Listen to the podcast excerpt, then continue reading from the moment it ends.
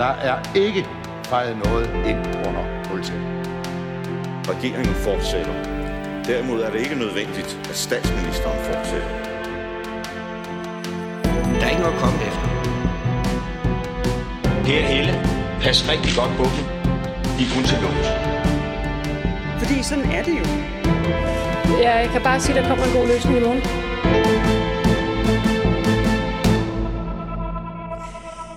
Velkommen til Ministertid Special. I denne her udsendelse skal vi tale med forhenværende departementschef Bo Schmidt, der har været departementschef i Beskæftigelsesministeriet, og som skal give os nogle perspektiver på, hvordan det egentlig er øh, samarbejdet mellem embedsmænd og ministre, departementschef og ministerium. Velkommen til dig, Bo. Tak skal du have. Kan du ikke lægge ud med at fortælle lidt om din vej til at blive departementschef? Jo, øh, jeg er uddannet i statskundskab fra Aarhus. Det er der jo øvrigt efterhånden mange embedsmænd og politikere, der har været. Øh, og øh, så har jeg været, øh, gjort karriere i centraladministrationen, øh, hvor jeg har været i snart 50 år stadigvæk, for at arbejde for et af ministerierne på deltid. Jeg har været i tre forskellige ministerier, Finansministeriet i tre omgange. Øh, der startede jeg, øh, der vendte jeg tilbage til at blive kontorchef, og da jeg kom tilbage for tredje gang, var det som direktør for, for det, der dengang hed Økonomistyrelsen. Så har jeg været i Miljøministeriet, og været ministersekretær i en overrække. For hvem? Og, øh, jeg var ministersekretær for, ja, for et, der hed Erik Holst, øh, som jeg tror ikke så mange måske efterhånden kan kende. Det er jo rigtig mange år siden. Mm-hmm. Jeg har faktisk også været ministersekretær for Niels Mathiasen, som var dobbeltminister, kulturminister og, øh, og miljøminister. En lidt speciel Og så, kombi. øh, Ja, må man sige. Ja, det, var- det var, altså, han var meget optaget af det, Niels, og synes, der, at det var en rigtig fin kombi, men det år, han var dobbeltminister, fik vi nu ikke så meget synergi ud af det, hvis jeg skal være ærlig. Og så var jeg også ministersekretær for Ivar Nørgaard, en meget, meget professionel, øh, meget, meget dygtig minister, det må, det må jeg sige. Hvad havde han som ministerpost der? Du? Han var, han var miljøminister. Ja. Øh, en overgang. Øh, han havde jo mange forskellige poster. Det var derfor, jeg spurgte. Øhm, øh, og så, øh, så kan man, altså jeg gjorde karriere op igennem øh, de ministerier, jeg har nævnt, øh, til afdelingschef øh, i Finansministeriet, og så havde jeg et kort, øh, lidet glorværdig karriere som amtdirektør i Københavns Amt. Den sluttede med en tjenestemandssag mod mig, efter at amtet havde mistet en 200-300 millioner øh, ved at placere noget likviditet i Hafnia, som så gik, øh, som så gik konkurs. Øh, efter det vendte jeg tilbage til staten, til, ja, så var jeg i noget, der hed Datacentral, øh, som var sådan et offentligt softwarehus. for- Hvordan kommer man igen efter sådan en sag, Bo? Det gør man, øh, det, gør, det kræver vel for det første, at øh, man har en eller anden form for teflon natur, sådan så man ikke går rundt og, går i sort over, at, øh, at man ens karriere på en eller anden måde er kuldsejlet i en tjenestemandssag. Øh, jeg brugte et år, hvor jeg var hjemsendt øh, under tjenestemandssagen, og hvor, og hvor man kan sige, at jeg med mellemrum mødte op hos en landsdommer, som skulle vurdere, om jeg skulle skydes ved daggry, eller hvad der var op og ned i sagen. Ja. Da det så var overstået, øh, så øh, skulle jeg tage stilling til, jeg havde en række forskellige jobmuligheder, og så skulle jeg tage stilling til, hvad jeg, hvad jeg gerne ville, og, øh, og der valgte jeg så øh, datacentralen, fordi det smagte sådan lidt af det offentlige, og var i øvrigt også på mange måder en spændende, en spændende sted at være. Der var jeg divisionsdirektør. Det er det, der blev til KMD, så. eller hvordan var det, det var? Det var, øh, det Eller var ikke? KMD, Nej. Øh, det var datacentralen, var dengang offentlig ejet øh, og af stat og kommuner, og, og havde kørt ligesom alle de store IT-systemer for, øh, for, for stat og kommuner. Aha. Øh, Jeg var divisionsdirektør der for en af de fire divisioner, øh, der var i virksomheden. Da jeg havde været der i godt et år, så øh, blev jeg kontaktet af Finansministeriet, som spurgte, om jeg ikke ville tilbage og blive direktør for det, der hed Økonomistyrelsen. Og det, det, gjorde, det ville jeg gerne. Altså, jeg vil hellere være, jeg hellere være embedsmand, end jeg vil være EDB-mand, for Aha. at sige det på den måde. Det var jo lidt der, kan man sige, mit hjerte og min, min engagement lå. Øh, jeg var så i Økonomistyrelsen i små tre år og lavede, øh, tror jeg nok, man må sige, en form for turnaround med den virksomhed. Og, øh, og, så, øh, og så ringede øh, den daværende arbejdsminister Ove Hygum og øh, spurgte, om jeg havde lyst til at søge stillingen som departementchef i det daværende arbejdsministerium. Og øh, Mhm. det var jo på en eller anden måde for mig, ligesom øh, hvis, man, øh, hvis man er i centraladministrationen og har gjort karriere op igennem den, og så måske endda til med at have fået et hakketud, som jeg fik med tjenestemandssagen, så er det klart, at, at det var på en eller anden måde øh, for mig lidt af et, et, et mirakel, at jeg så alligevel kunne få en af de ultimative topstillinger som departementchef. Kendte du Ove Hygum på forhånd? Øh, jeg kendte Ove lidt. Øh, jeg havde mødt ham til nogle arrangementer, men, men jeg kendte ham ikke, ikke tæt. Øh, det gjorde jeg ikke. Øh, det gjorde jeg ikke. Øh, men, øh, men der var jeg så som, som departementchef i 15 år. Øh, så var jeg blevet 66, og, øh, og på min 66-års fødselsdag for, for nu øh, 10 år siden, der gik jeg så ind og sagde til øh, den daværende beskæftigelsesminister Mette Frederiksen, at, at nu synes jeg, at tiden var inde til, at jeg stoppede. Aha. Øh, så det er sådan set forløbet øh, for mig. Øh, Hvordan ser du sådan departementchefs rollen? Jeg, jamen, jeg ser departementchefrollen. Øh, jeg, jeg har jo været formand for et udvalg, som Jeff øh, også navngav efter mig, som har set på forholdet mellem politikere og embedsmænd. Øh, så øh, øh, udover at jeg sådan, kan man sige, selv har, har, har været i den verden og også øh, siddet i, i, i i departementchefstilling, øh, så kan man sige, at, at, at, at, at der er to sider af jobbet, hvis man nu kan sige det på den måde. Den ene side af jobbet, det er, at man er ansvarlig øh, som departementchef for al den rådgivning og bistand, som et ministerium giver til en minister. Mm-hmm. Og det betyder, at, øh, at, at alle de oplæg, en minister får, det har du selv oplevet. Altså, det kan være sager. Altså i beskæftigelsesministeriet havde vi vel en 4-5.000 ministersager om året. De passerer jo øh, i hvert fald den overvejende del af dem, og de tunge af dem, de passerer jo departementchef, før de går ind til ministeren. Mm-hmm. Fordi man som departementchef er ansvarlig for, at, øh, at der er, altså at sagen er ordentligt kortlagt, at øh, der er styr på fagligheden, og at der gives et råd, som ministeren kan bruge. Det sidste er jo meget vigtigt. Øhm, så det er den ene side af jobbet. Den er, det er vendt mod ministeren og imod de politiske processer, som kører på ministeriets område. Man sidder jo med ved en meget stor del af ministerens møder, sidder ved siden af ministeren ved forhandlinger og møder med organisationer osv. Mm-hmm. Den anden side af jobbet, øh, det er jo, at, øh, at man er øh, den, den, altså, øh, den, den øverste leder af en organisation, som, som jo for de fleste ministeriers vedkommende er en meget stor organisation. Altså i beskæftigelsesministeriet var vi vel et eller andet sted mellem, hvis man bare tager den statslige del af det, et par tusind godt og vel medarbejdere fordelt på departementer og nogle styrelser. Mm-hmm. Og, og dertil kommer jo så, at man har direkte indflydelse på, på beskæftigelsesministeriets område en, en, meget, en del af det, der foregår i kommunerne. Ikke? Altså alt, hvad der, hvad der har med beskæftigelsesting, øh, som kommunerne administrerer i de forkædrede jobcentre, det er jo på en eller anden måde også ens ansvar. Så den anden side af jobbet, udover det, der er vendt mod en minister, øh, det er jo at være en, en, en professionel leder af øh, en stor organisation. Øh, med alt, hvad det er til at høre. Det, det er budgetter, det er personale spørgsmål, det er organisation øhm, og, og, og så videre. Ikke? Men hvad så? Altså, det må alligevel gøre en forskel. Du arbejdede, var det under fire øh, forskellige... Ja, altså noget af det, jeg, jeg, jeg en stille stund øh, krediterer mig selv, øh, det er jo, at, øh, at jeg, selvom jeg var der i 15 år, det er jo, altså, det er jo noget over gennemsnittet for, hvor længe øh, departementchefer sidder. I vores dage. Så i vores dage, ja. Men også historisk, altså der er jo nogle, der er nogle steder, hvor, hvor, hvor, hvor kadencen for ministerskift den er meget hurtigere så havde, så, så havde jeg fire ministre øh, ud over 15 år. Ikke? Først Ove Hygum, og det var under Nyrup øh, som statsminister, og så havde jeg syv år med Claus Hjort Frederiksen. Øh, og, øh, og så et par år med Inger Støjberg, og så sluttede jeg med, at regeringsmagten skiftede øh, med at have øh, to år, hvor det var Mette Frederiksen, der var beskæftigelsesminister. Under Thorning-regeringen? Ja, i Thorning-regeringen, ja. Aha.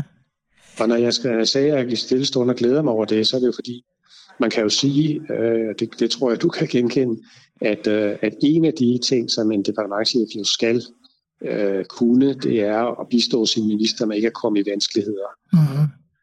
Altså, øh, man skal jo helst kunne give nogle råd, som gør, at ministeren ikke ender med, at, øh, at, at pludselig er ude i et kæmpe stormvejr og måske miste sit job. Um, og hvordan er det at skulle give råd den ene dag til en socialdemokrat, og den anden dag til en venstremand, og omvendt? Altså, øh, det, altså for det første kan man sige, at, øh, at, at, at noget af grundlaget for de råd, man giver, det er jo, at man helst skal have styr på substansen, virkeligheden, fagligheden. Øh, og det er jo det samme, øh, uanset om det er en socialdemokratisk eller en, en, en, en minister fra Rød Blok eller en fra Blå Blok. Det andet, som så man skal kunne, det er jo, at man skal kunne forstå øh, og, og, og lægge til grund, hvad det er, øh, den pågældende regering og den pågældende minister gerne vil. Fordi øh, altså, man skal, altså udover at på fagligheden, så skal man jo helst kunne give nogle råd, øh, som ministeren oplever, understøtter det, som ministeren gerne vil. Mm-hmm. Og, og det, kan jo, det kan jo både indebære, at det kan være ret klart, hvad ministeren gerne vil, og så skal man ligesom give råd om, hvordan gennemfører vi så det. Men det kan jo også gå ud på at sige, at, at og det er, jo, det er jo bestemt måske næsten hovedreglen, at man godt ved, hvilken retning en minister vil i, men det er ikke særlig præcist. Eller det er i hvert fald ikke konkret og operationelt. Og så skal man jo kunne give et råd, hvor man siger, at vi ved godt, øh, minister, at det er den og den vej, du vil. Øh, og det har vi nogle, synes vi, gode bud på, som flugter med det, du gerne vil, og som også øh, kan lade sig gøre i virkelighedens verden, og som holder sig inden for de begrænsninger, som både minister og embedsværket skal respektere, nemlig at det skal, det skal være lovligt, det skal være sandt, og det skal være fagligt velfunderet. Men det, du siger i virkeligheden, det er jo måske også interessant for mange mennesker, det er jo i virkeligheden, at der også foretages en ret stor grad af politikudvikling i ministeriet og af embedsapparatet. Altså, man kan, hvis man bruger et, et fortærsket billede, det er, i hvert fald, eller det er i hvert fald et citat, som, som alle embedsmænd næsten vel efterhånden kender. Det er Anders Fogh, han holdt et oplæg for departementcheferne relativt kort efter, han var blevet statsminister, det er i starten af nullerne. Og, øh, og i det oplæg sagde han, at, at det mine forventninger til jer, departementchefer, det er, at når vi, regeringen, når vi nynner en, en, strofe, nynner en strofe, så skal I gå hjem og skrive en symfoni. Og, og det, i det billede ligger jo, at, øh, at, at embedsmændene, altså det vil jo gælde næsten alt i politik. Embedsmændene er jo dem, der skal omsætte det, som en regering øh, og, og helt konkret en minister gerne vil. Det skal de omsætte til et lovforslag, et initiativ, en prioritering af midler, en reaktion i pressen, eller hvad pokker det nu er. Mm. Og, øh, og så, så springet fra at have en politisk ambition øh, en politik, om du vil. Øh, og det er jo der forskellen på at arbejde for en, for en blå minister og en, og en rød minister ligger. Springet fra, fra det niveau og så ned til, at nu foreslår vi det her konkret. Det vil det jo næsten altid være embedsmændene, der skal levere. Mm-hmm. Vi skal også over til øh, spørgsmålet omkring øh, ministeren. Ja. Altså, vi kender jo alle sammen den øh, britiske tv-serie øh, Yes, Minister. Øh, og det ved jeg ikke, om, øh, om du vil sige, at det er sådan, det er, men hvor at øh, Sir Humphrey altid får, øh, får narret ministeren til at gøre, øh, som han gerne øh, vil have.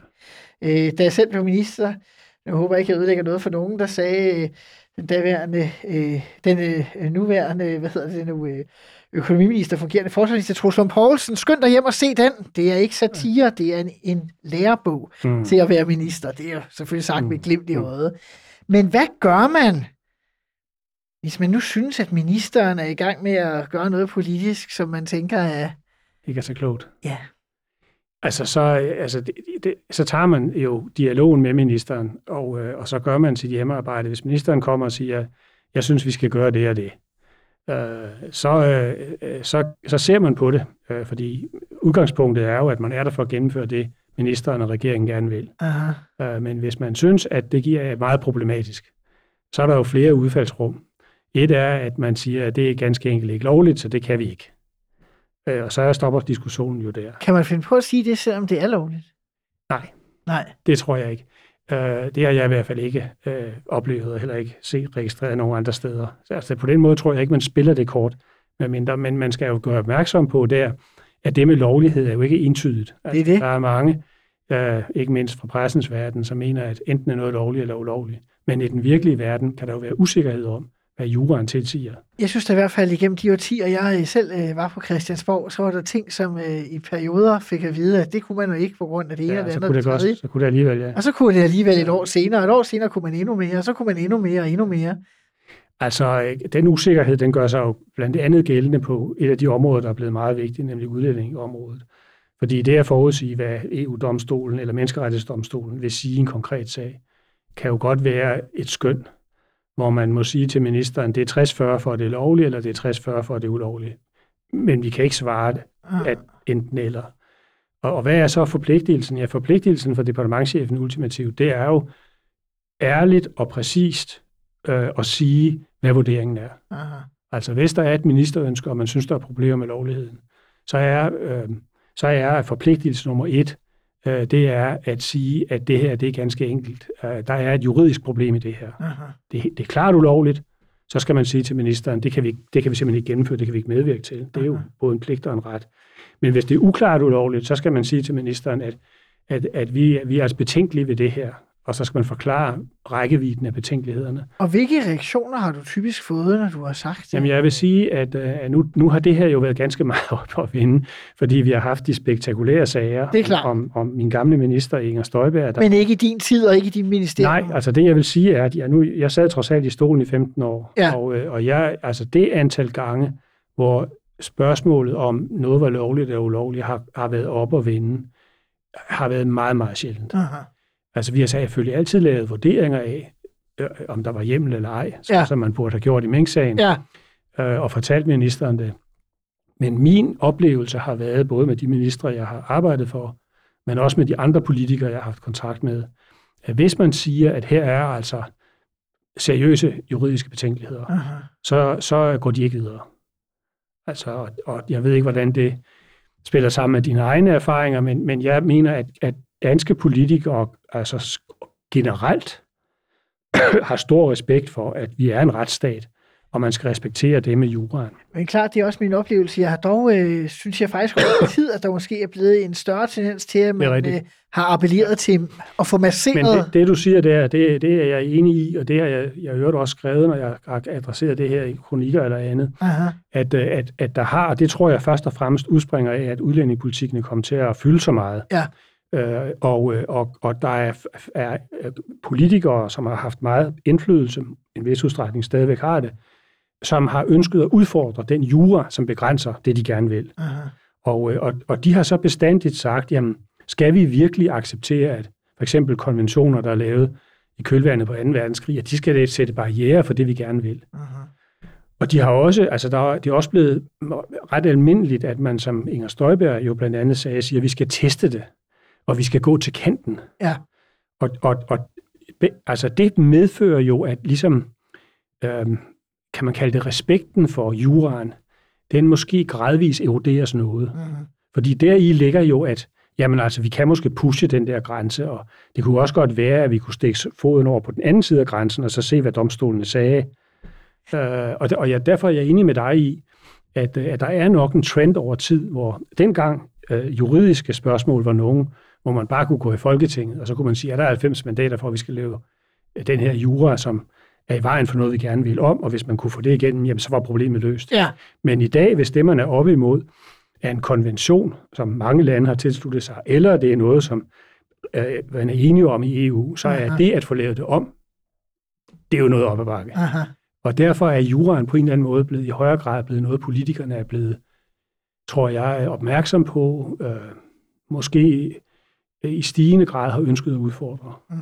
Det, det gælder nogle politikere, men jo, jo ikke alle, tror jeg. Men du nævnte juraen som det første eksempel på, hvad man kunne gøre, hvis det man var uenig med øh, ministeren. Ja, det andet, det, den anden, det er, at man skal jo så også sige til ministeren, at, at det, du gerne vil, altså nu siger vi, at der er ikke nogen problemer med juraen, er det, er det en hensigtsmæssig måde at gøre det på? Mhm. Altså er forholdet imellem de penge, vi øh, skal bruge på det, og det, vi får ud af det, for eksempel i et øget arbejdsudbud, er det et rimeligt forhold? Ja, Og, øh, og der er det jo, altså, det er jo den der faglighedsforpligtelse, som også er en del af, af det at være embedsmand, og, øh, og som jo er en departementchefs opgave at stå vagt om på systemets vegne, Aha. fordi man har jo ansvaret for alt, hvad der går ind til ministeren. Der er det jo en forpligtelse at sige til en minister, det her, det synes vi altså er en uhensigtsmåde at gøre det, du gerne vil på. ja. Og hvis man ellers er en dygtig departementchef og et velfungerende ministerium, så skal man jo aldrig bare sige til ministerne, at det der, det skal du bare glemme. Man skal sige Det til dem, næppe. det vil i hvert fald være noget, som ministerne på den lange bane bliver en smule pikeret over. Ja, Ja, en af de første ministre, jeg havde, han sagde engang, der var en i øvrigt meget dygtig kontorchef, som, øh, som, som øh, havde sådan en standardvending, når vi diskuterede et eller andet. Han sagde, hvis jeg lige må spille djævelens advokat. Og på et tidspunkt, så trak ministeren mig til side, og så sagde han, jeg, jeg kan altså ikke holde ud og høre den der vending. Fordi han kan, det, det, det, er jo, det er jo rigtigt, det han siger, Men, men, men han peger kun på forhindringer. Og, og, og deri ligger jo, at når man siger, som djævelens advokat, eller hvad der nu er, at det her, det er altså ikke så klogt, så skal man jo tilføje det, men vi, kan, men vi, har, vi, har, vi har nogle alternativer, som går i den retning, du gerne vil, Ja, og som vi synes, det er klogere at bruge. så altså fortælle, hvordan Så man, har he, andre så man hele tiden både, både øh, øh, råder fra, men også til. Ja, Og, øh, og, og, og det, en minister skal opleve, det er jo, at systemet forstår, hvad det er, ministeren gerne vil, mm-hmm. og øh, er ligesom er lojal øh, over for det, har politisk tæft, både forstår, hvad ministeren gerne vil, øh, har en, en god vurdering af, at man kan komme igennem med det, og hvordan, men samtidig også lojalt fortæller ministeren, hvis man er på vej ud i noget, øh, som er problematisk. Aha.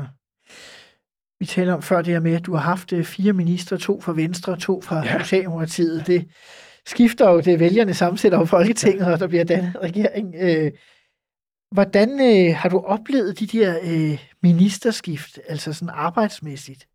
Altså, det, det ministerskift, de, det, det, det foregår jo typisk efter en valgkamp. Altså, nu taler vi om skift, Ja. ja. hvor, hvor, det, hvor det skifter fra socialdemokrater til, til, til, til borgerlige eller den anden vej. Ja, ja. Og, øh, og der vil det typisk være sådan, at, øh, at man, man, man i, i ministeriet har en forventning om, at det kan ske. ja. Altså, Tænker der- man altid det, når der er valg, så er man sådan, Nej, men man, man følger jo med, det er det.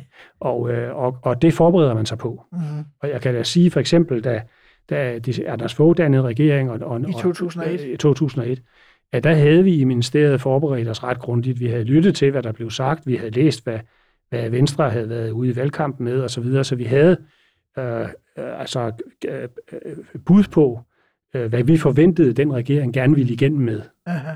Øh, og, øh, og, øh, og, der, og det betød jo også, at da, da, da så Claus Hjort overtog ministeriet, øh, og, øh, og, og måske havde en forventning om, at han ville overtage øh, et, et arbejdsministerium, alle ministerier efter så Ja. mange år med Socialdemokrater, Et ret rødt hus, ja. han ville prøve at pådute ham øh, en, nogle socialdemokratiske projekter, og nogle ja. socialdemokratiske, der, hvis, du, hvis du havde Claus så inde, ville han nok sige, at det var sådan set også den forventning, han havde, da han trådte ind ad døren. ja. Men, øh, men, men, men der tror jeg, inden for de første, i virkeligheden de første 48 timer, der oplevede han, at vi kom, og vi forstod, hvad det var, han gerne ville. Mm-hmm. Vi havde, øh, vi havde s- selvfølgelig set, hvad det var, for, der stod i det, i det øh, oplæg, som Venstre øh, havde lavet øh, på nogle 30 sider, siden at de blev mere omfangsrige, Ja, øh, for hvad regeringen gerne ville igen med. Og vi havde bud på, hvordan man kunne øh, gennemføre det, der stod i det papir. aha.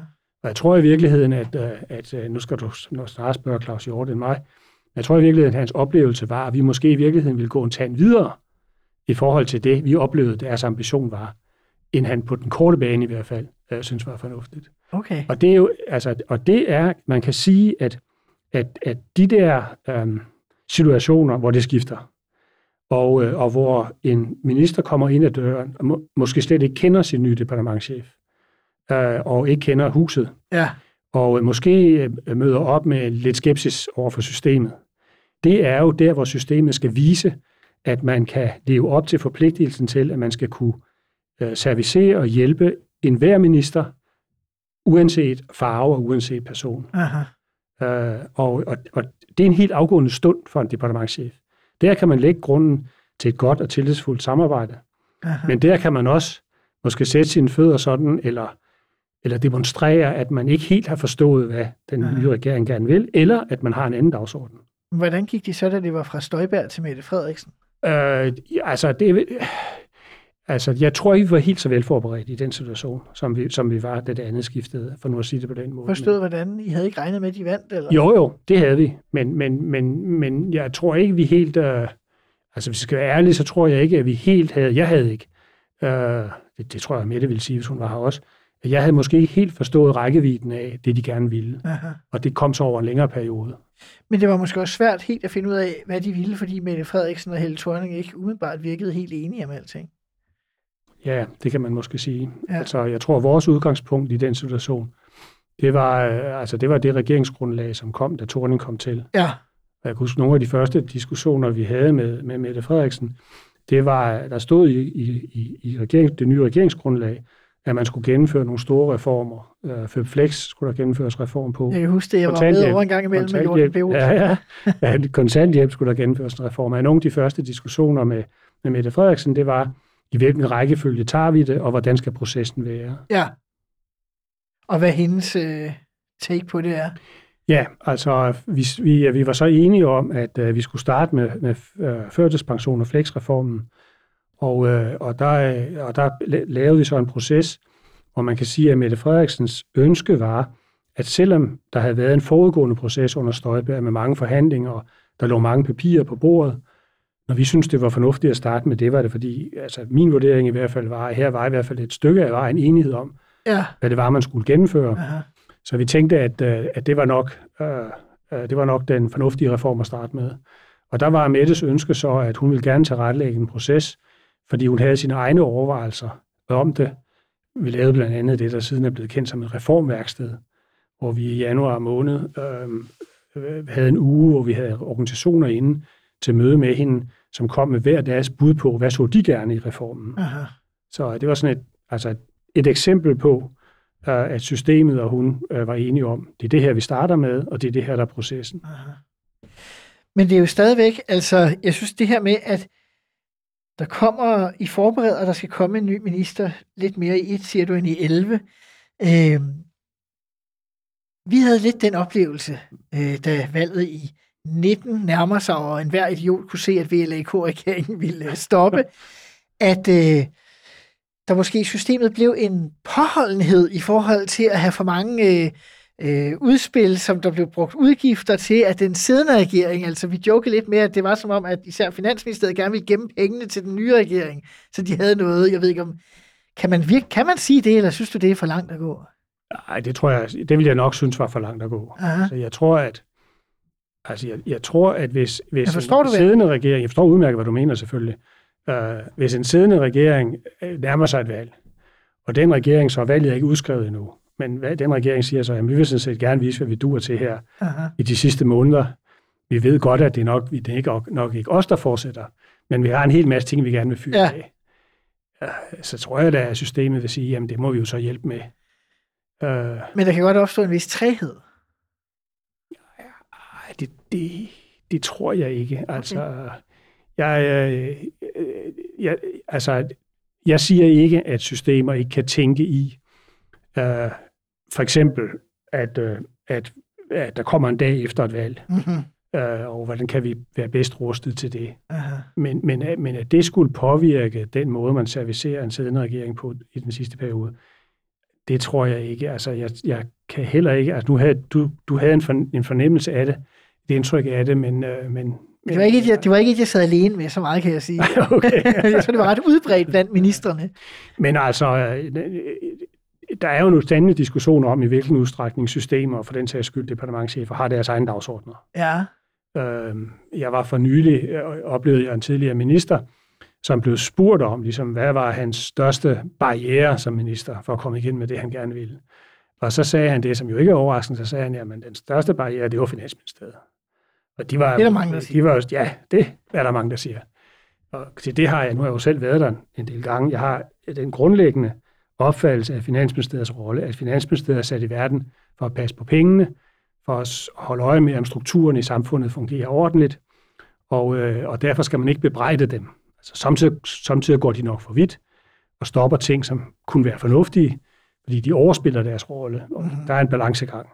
Men grund, deres grundlæggende opgave, det er den, som, som måske gør, at de ikke altid er lige populære blandt ministerne.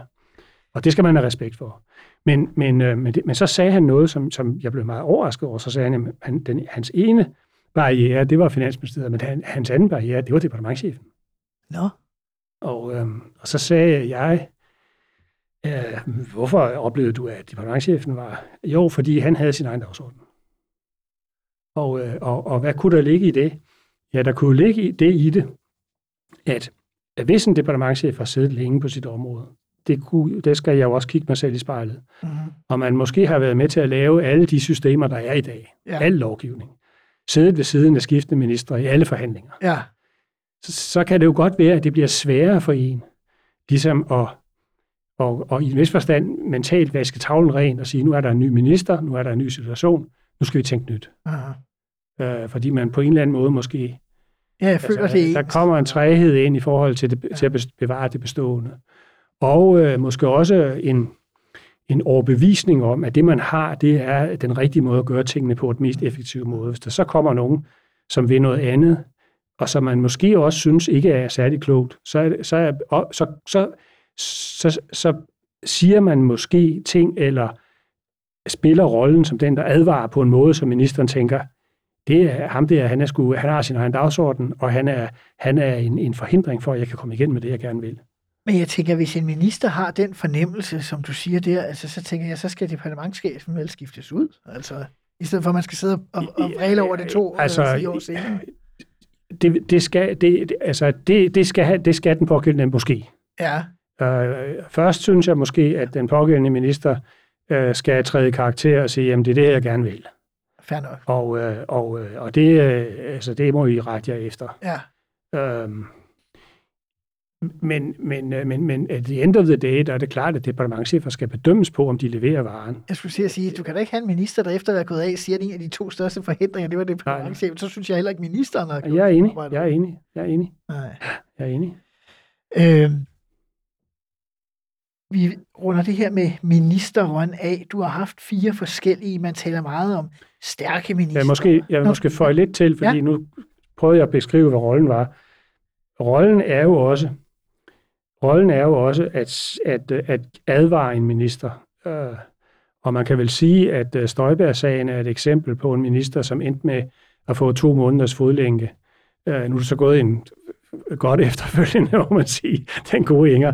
Men, men, men fordi hun ikke øh, lyttede eller ikke accepterede helt klart markerede advarsler, og, der, og i den situation, der, der, der er en departementchef, det er jo departementchefen, der, om jeg så må sige, sidder med det endelige ansvar for, Aha. hvordan reagerer systemet så på det. Aha. Og der mener jeg, at der, der er en departementchefs ansvar at sige, hvis der foreligger, som i det her tilfælde, klar ulovlighed, Aha. at øh, så skal man gå til statsministeren. Ja.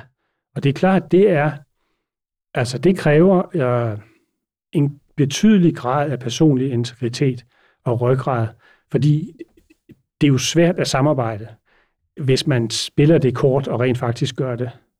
Ja. Øh, og der, der, der altså, jeg tror, Jens Peter Christensen har formuleret det på den måde, at det skal man, men man skal kun gøre det, efter at have udtømt alle muligheder for at retlede ministeren. Ja, øh, altså i sine bøger om øh, samarbejde. Ja, og... altså Jens Peter har jo sammenfattet, hvad der gælder på det her område, Aha, både for minister og embedsmænd, i en, i en fantastisk bog, ja. der kom her sidste år. Øh, og, øh, og, og, og, og det er klart, at, at det at have det, det, det, hvad skal vi kalde det, den personlige styrke, at man i virkeligheden risikerer sin position, sit forhold til ministeren. Man risikerer det hele, ikke? Man risikerer det hele, ja. men, men, men, men, men, men, men det er en del af jobbet. Mm-hmm. Uh, det er det. Og det er vel også det, der karakteriserer både Støjberg-sagen og Tamil-sagen, at, præcis. at der var ikke nogen, der Lige præcis, det. ja. Og det endte jo så også galt for de to. Uden du skal... Det rører fængsel begge har, du no, har du nogensinde øh, skulle trække det kort? Nej, Nej, det har jeg ikke. Der har du ikke været. Det har jeg ikke. Har du hørt om nogen, der har gjort det? Nej, og jeg vil sige, at praksis, øh, det har jeg ikke, og det er måske ikke så mærkeligt. Dels tror jeg, at den, den sidste situation er uhyre sjældne. Men det andet er, at, at det kan jo foregå på mange måder. Altså det kan jo foregå på den måde, at, at den pågældende, det vil typisk være sådan, at den pågældende departementchef ringer over i statsministeriet til departementchefen i statsministeriet og siger, nu skal du høre, at vi har det her problem, og vi Aha. har de her diskussioner og sådan noget. Aha. Og så tror jeg, at, at så vil man prøve at at løse det ved, at departementchefen i statsministeriet, nu sidder jeg og gætter, fordi som ja. sagt, jeg har ikke været i den situation, Nej. Ved at, at, at departementchefen i statsministeriet siger, jamen, gå tilbage til din minister og sig, at nu har vi talt, du har talt med mig, og øh, vores jurister i Justitsministeriet har måske også været inde over, det er jo, det er jo, det er jo lovligheden, vi taler om. Ja, ja. Og, øh, og du, du kan sige til din minister, at, at, at, at vi, vi er enige om, at, øh, at han eller hun bør bakke på det her og, og, og, og ellers må vi jo koble statsministeren på. Ja. Og så, altså, når man så kommer dertil, så tror jeg, de fleste kloge ministre, det vil jeg da også tro, Inger havde gjort, vil sige, når ja, men okay, så må det være sådan. Aha. Så derfor tror jeg, at altså, det er jo ikke sådan, at så trækker man tæppet ultimativt. Nej, nej. Det er sådan en... Der er forskellige trin på, på præcis, stigen. Præcis. Men måske virkelig svært at gøre det ultimativt. Ja, altså du, du kan jo sige, at de der tamilfolk for eksempel, Altså, øh, min gode gamle kollega Uffe gik jo ikke til statsministeriet. Um, og da han endelig efter fem uger, hvor, og det var det, hun blev dømt for de fem uger, Inger, Hvis han da, havde, s- da, da han så endelig sagde til hende, nu må du stoppe, Aha. ellers øh, så stoppede hun jo. I Tamilsagen, der, øh, der gjorde de jo, øh, altså der snakkede de og sådan noget, men, men, men, men, men de, de, de satte jo aldrig hårdt mod hårdt over for, for, over for Nien Hansen. Men det fører måske meget godt hen til det spørgsmål, jeg var ved at stille før. Altså i forhold til ministre.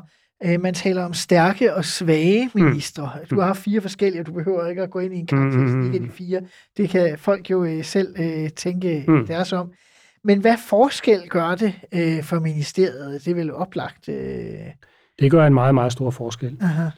Altså, øh, embedsmænd, karakteriserer en stærkere og en stærk minister, det er en minister, som, øh, som ved, øh, måske ikke sådan meget ved på det helt konkrete, hvad velkommende vil, men er rimelig øh, øh, øh, beslutningsdygtig på, øh, hvad man vil, hvad han eller hun vil. Mhm. Og, øh, og som man kan være sikker på, at man kan få et klart svar på, skal vi gøre det her, er det den her vej, vi skal. Aha. Øhm, og, som, og som har et, en ret tydelig politisk pa- kompasretning på det, man vil. Aha. Og som det andet, øh, evner at komme igennem i regeringen og i Folketinget med det. Aha. Og hvis man nogle gange øh, kan man få det indtryk, at der er nogen, der tror, at embedsmænd, de er nu helst er svage ministre, som de kan styre rundt med. Men embedsmænd vil grundlæggende helst have stærke ministre. For stærke ministre gør også embedsmændene stærke. Aha. Men der er vel også et eller andet med, for eksempel, altså man kan sige, Jeg kan, jeg kan af fortælle, at da jeg var, departements, da jeg var ministersekretær i Miljøministeriet, der var der en, øh, nu er de begge to døde, der var der en departementchef, som, jeg, som var mange- på mange måder min lærermester, der hed Holger Lavesen. Og, øh, og en gang, hvor vi skulle have en ny minister, så spurgte jeg ham om, øh, hvem, hvem, hvem vil du egentlig helst have? Og øh, så sagde han, jamen, øh, han vil helst have Rit. Og så sagde jeg, hvorfor det? Altså, hun har jo ry for at være rimelig hård at arbejde for. Øh, Altså, Ja. ja. Jo, fordi øh, hun var jo bumstærk. så. ja, Ja. Og, øh, og det ville han gerne have. Men jeg tænker også, altså, at man for eksempel har en Claus Hjort, som øh, helt sikkert har haft øh, lederens ører øh, hele vejen igennem, ja. Om det var få eller det var lykke. Det må vel være en gave til en minister i forhold til at... De syv år med Claus var øh, for mig øh, øh, rigtig gode år. Altså, Aha. både fordi af, af flere grunde. Øh, Altså, øh, Claus har en meget høj stjerne hos mig på, på alle mulige måder. Men, men både fordi Claus var et menneske med en meget stor tillid til systemet. Altså, øh, han, øh, han, øh, han stolede på, at vi, vi ville ham det vel, at, øh, at, at, øh, han, at, han, øh, at vi gjorde det så godt, vi kunne. Øh, og når vi begik fejl, øh, og det, der skal jo fejl i alle systemer, så øh, bebrejdede han ikke nogen noget, fordi hvis man bare havde gjort øh, sit arbejde så, så samvittighedsfuldt som muligt, så skulle man ikke bebrejdes noget. Claus har ry for at være sådan rimelig brysk, øh, og det har jeg, tror jeg også, at han kan være over for sine partifælder, eller har været i hvert fald. Altså over sin for tid sine regeringspartnere. og måske også over sin regeringspartner. Men jeg kan fortælle dig, at i de syv år, han var øh, minister i Beskæftigelsesministeriet, der var der ikke et eksempel på, at han talte hårdt til embedsmænd. Ikke et. Så ligegyldigt, hvor meget vi dummede os, så blev der ikke, så blev der ikke, der var ikke noget problem. Men, og men det fik også han- meget hjertelig og humoristisk og muligt andet. Det er vigtigt at få med. Han, øh, den første tid, han, øh, han var i ministeriet, der, øh, der, der hver gang, der havde været et møde, og vi var organiseret sådan, at der kom typisk relativt mange embedsmænd ind, så gik han rundt om bordet og gav alle hånden, og, øh, og sagde tak for indsatsen, og, øh, og, sådan. og det, det var jo, det blev altså ikke ved med, men, men, men den, altså, den tilgang gjorde, at, at han var helt ekstremt vældig. Men det andet var, at da Claus, efter en meget, meget, meget kort øh, lodret læringskurve om, hvordan man opererer i en regering, og Han havde aldrig siddet i Folketinget. Folketinget. det havde han ikke. Nej. Han har kun været partisekretær. Det lærte han meget hurtigt, og, øh, og vi oplevede jo, at vi havde en minister, som altså udover internt i regeringen var stærk, øh, så også øh, var, var stærk i det politiske. Altså han kunne jo få ting igennem. Mm-hmm. Så altså, på, altså, på den måde var han også, også øh, rigtig god for ministeriet Mm-hmm. og behagelig at samarbejde med.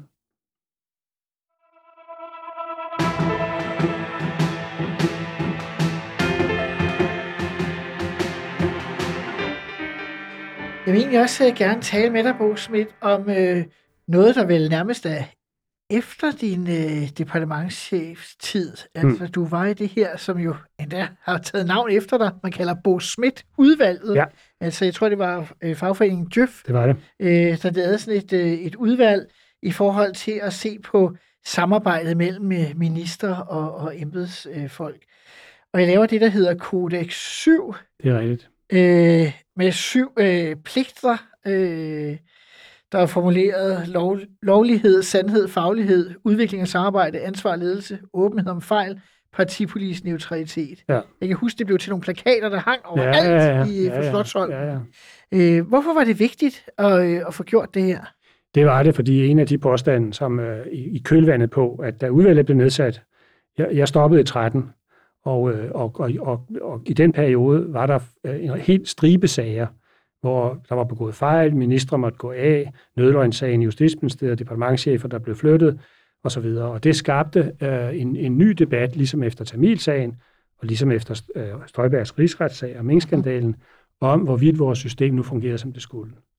Og en af de påstande, som kom øh, i den debat, det var, at, at embedsmændene havde mistet deres, hvad skal man kalde det, etik er et svært ord, men deres kompas i forhold til, hvad, hvilke grundlæggende dyder, øh, der bør gælde for embedsmandsarbejde. Øh, jeg, der var et udvalg i kølvandet på Tamilsagen, øh, hvor Nors Kron Nielsen var formand, og var i øvrigt også selv med der. Og, øh, og Tidligere ombudsmand. Præcis. Og, og, og dengang, der, der prøvede man også på, og der formulerede man det som, hvilken etik skal gælde for embedsmænd. Spørgsmålet her var, har embedsmændene over tid, fordi politik er kommet til at fylde mere og mere, øh, har embedsmændene så på en eller anden måde glemt det, det kompas, de dyder, som, mm-hmm. skal, som, som de skal respektere, fordi vi er en retsstat, og hvad der ellers gælder i, i vores politiske system. Og, øh, og det, øh, det vil vi gerne teste. Vi gjorde det, at vi lavede en undersøgelse, spørgeskemaundersøgelse blandt mange tusind embedsmænd, hvor vi øh, prøvede at se på, om embedsmændene faktisk kendte de grundlæggende forpligtelser til, at man skal respektere, at vi er en retsstat. Man må ikke medvirke til, at der bliver talt usandt. Man skal sørge for, at fagligheden øh ikke bliver tvistet eller misbrugt. Øh, og, øh, og den undersøgelse viste heldigvis, at, at nu vi, vi er tilbage i 13-14, at, øh, at danske embedsmænd kendte godt de der. Mm-hmm. Men ikke desto mindre, så, så sagde vi til os selv i udvalget, det her, det er, så, det er en kerne øh, kvalitet ved vores system, Mm-hmm. og den skal, den skal styrkes og konsolideres. Og, øh, og hvad var så måden at gøre det på? Det var at tage alle disse dyder, som fandtes alle mulige steder i lovgivning, i kommissionsberetninger osv., Nordskovs gamle betænkning, og så sammenfatte dem i nogle let tilgængelige, let forståelige pligter. Mm-hmm. Og det blev til Kodex 7. Mm-hmm. Og det, jeg har jo siden set, at, at når man læser øh, øh, Støjberg-sagen, Mink-kommissionen og hvad der ellers har været, så bliver der henvist til det, Mm-hmm. som at forpligtelsen til for at sikre sig, at der er lovlighed i det, man foretager sig, at øh, ministerne og embedsværket ikke øh, medvirker til noget, som er usandt, at man står vagt om fagligheden, det er noget, som er blevet en integreret del af det system, vi har. Men er det, er det dit indtryk, at efter, efter Codex 7 og så videre, så har det bare været en integreret del af vores system? Jeg tror, at der er mange, der vil sige, hold da op, hvor har der været mange sager siden? Ja. Det der Store sager. påstanden om, at der har været mange sager, den, har, den testede vi jo også. Og, øhm, og, øh, og, og, og det billede, der er, vi, i mit udvalgsarbejde, der så vi jo det over en 30-årig periode. Ja. Og jeg ved, at Jens Peter Christensen, da han skrev sin bog her for nylig, Mhm. mm-hmm. igen talte, hvor mange sager har der egentlig været. Du afhænger det lidt af, hvordan man Ja, han går op i, i det, han kalder skandaleniveau. jo, jo, Og der er man men, oppe men, på de men, ret men høje hvordan man niveau. end definerer det, så er billedet, at, at der er ikke blevet flere sager. Der har været i hvert fald på det seneste to meget spektakulære sager, Ja. ja. nemlig Mink-sagen og Støjberg-sagen. Ja. Men ellers så er der et nogenlunde konstant niveau af, at noget går galt i vores systemer. Støjberg-sagen har vi ligesom øh, rundet. Hvis man ser Mink-sagen, du er kommet sådan med et par stikpiller til den, også i Ja. løbet af udsendelsen. Altså Ja. det der med, at der ikke er nogen, der nærmest øh, er interesseret sig for, øh, om der er, er lovhjem, eller også gør de det. Skal jeg ikke, ja. Ja, Det virker jo meget... Øh, man, det, øh, altså, jeg, min egen personlige opfattelse er, at jeg er stadigvæk helt uforstående overfor, at, øh, at den beslutning blev truffet, øh, uden at der var nogen, der rakte fingrene op og sagde, vi har et problem med, at vi har ikke hjemmel. Jeg tænker, sådan som jeg Og- selv har oplevet det som minister, så selv de mest mikroskopiske sager, så får man jo at Præcis. vide Præcis. øh, lige præcis det. Det var også det, du selv startede med, var det Ja. vigtigste, man kunne sige mod ministeren. Det gik meget stærkt. Ja. Altså, der gik jo mindre end, end to døgn øh, fra, at man i statsministeriet blev opmærksom på, at, at det der, som, som øh, Mølbak havde formuleret som ri- risikoen for et nyt Wuhan, øh, og så til, øh, man træffede beslutningen den følgende aften på et kort virtuelt møde på 44 minutter, hvor papirerne kom 12 minutter før og ikke blev læst, og så til man den følgende dag øh, offentliggjorde, at, at den beslutning havde man truffet. Aha.